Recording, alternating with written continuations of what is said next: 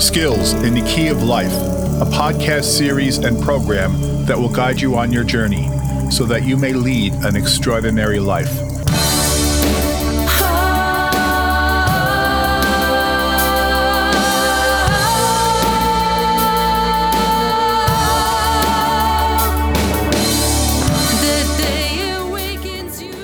Welcome to Skills in the Key of Life, a podcast series.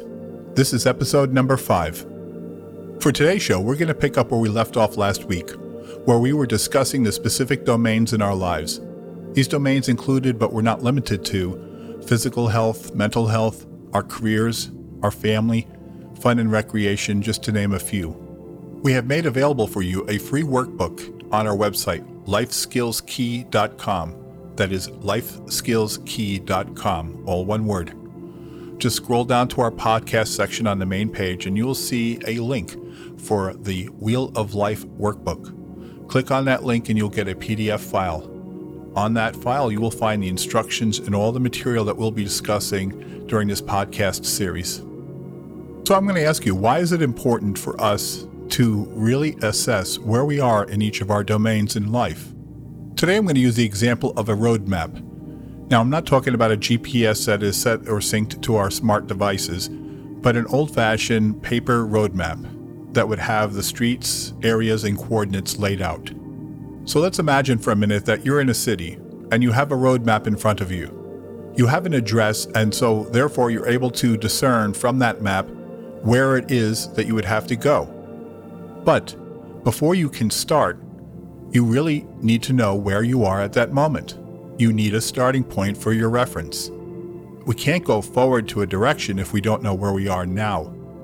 We will not be able to make the appropriate right streets and turns, and would certainly spend a lot of time just driving around aimlessly until we have a starting point or a reference point.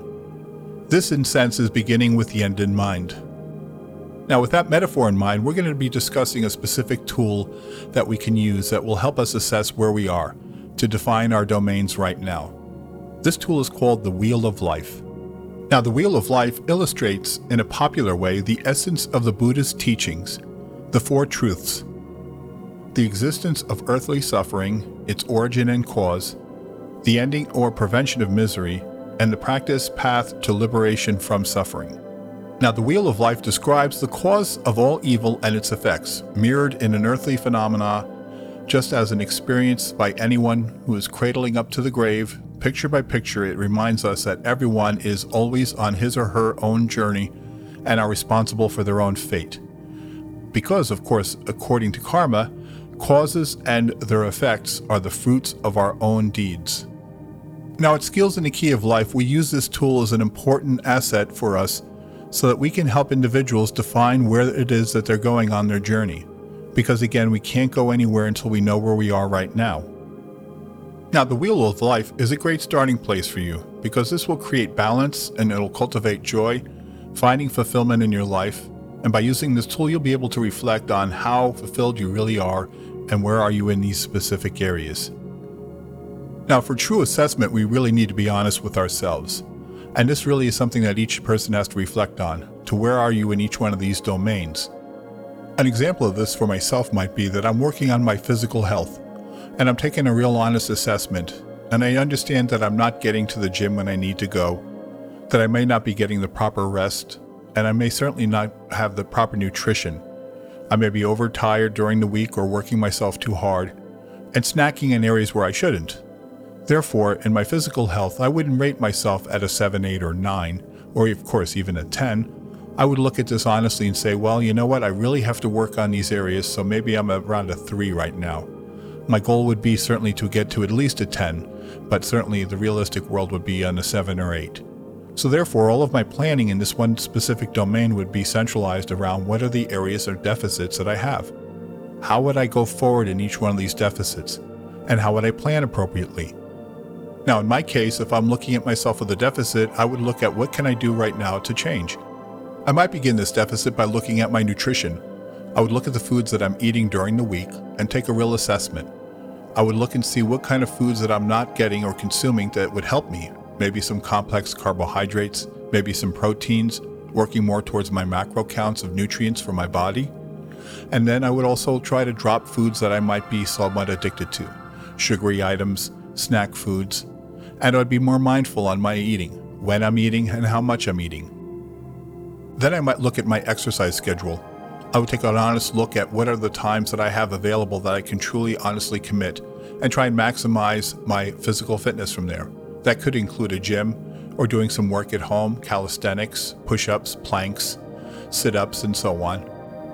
The key is that I would be honest with this assessment so that I know actually what it is that I can put into it as far as time, and I would want to maximize everything that I could get out of that exercise.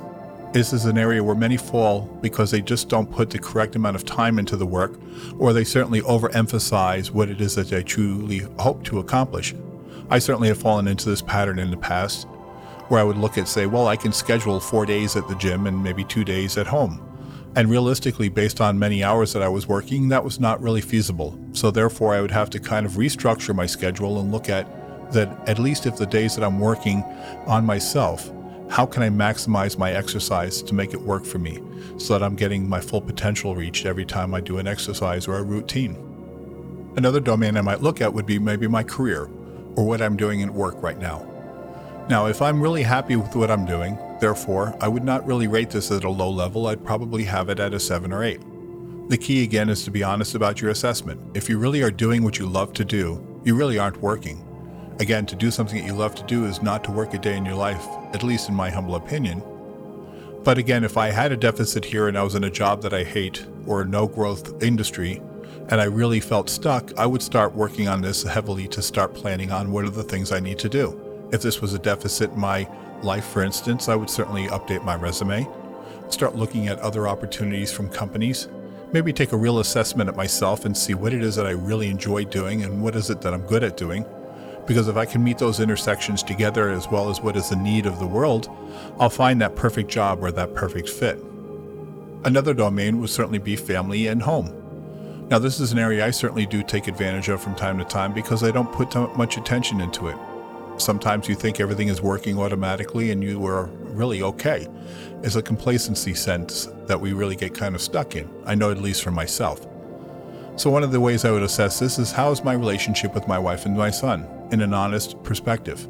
I would certainly get their feedback and ask how they feel about it because it is also my perspective, but it's also the return feedback we get from others that can truly give us where are we really in that picture.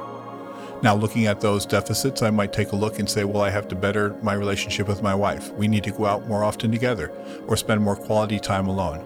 That would also work with my son as well. In addition, I might look at my home, my actual home structure, and see if there's any deficits there. Have I neglected to do something? Is there something that is broken that I haven't fixed yet, or I put it on a to do task list but have not yet gotten to it? Are there certain things that I'm not being proactive to take care of, like cleaning my gutters before the cold season sets in, or seeding my lawn, and so on? Again, these are all specific areas and it'll be different for everyone. But the key takeaway here is twofold.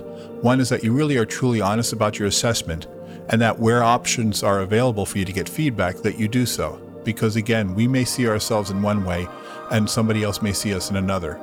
And it's important that we kind of align both of those. Now that we understand what we are supposed to be working on, we can take a look at our full wheel.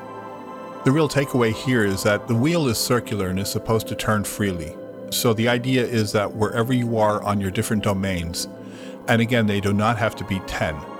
But if you had consistent sevens and eights, you would have a wheel that's basically free to spin to some degree or another. But if you have a wheel that might have real strong deficits, where you might have a two or a one in some areas, you can visually picture that in your mind where a wheel would have these big holes, in a sense, and would not turn freely. So the metaphor is certainly is to have balance, and balance is always a key in every part of our life. Now that you have a true, honest assessment of where you are in your life, where is it you want to go? What areas do you want to work on first? I would generally suggest the the areas that have the deepest deficits. If you have some areas that only have a one or a two or possibly a zero, those would certainly be the first areas I would focus on. Sometimes the urgency of certain things is needed more so. Again, you might have a good home but need a new roof, and it's urgent because the season is coming up where you could have some serious damage to the home but yet your home's still rated at a five or six, you may want to still work on that first. This is all really subjective and it's up to the individual based on your life and situation for you to judge. But again, I would always work on deficits first and work my way up and out. So this way, by the time I got to all points of the wheel, I would have some balance.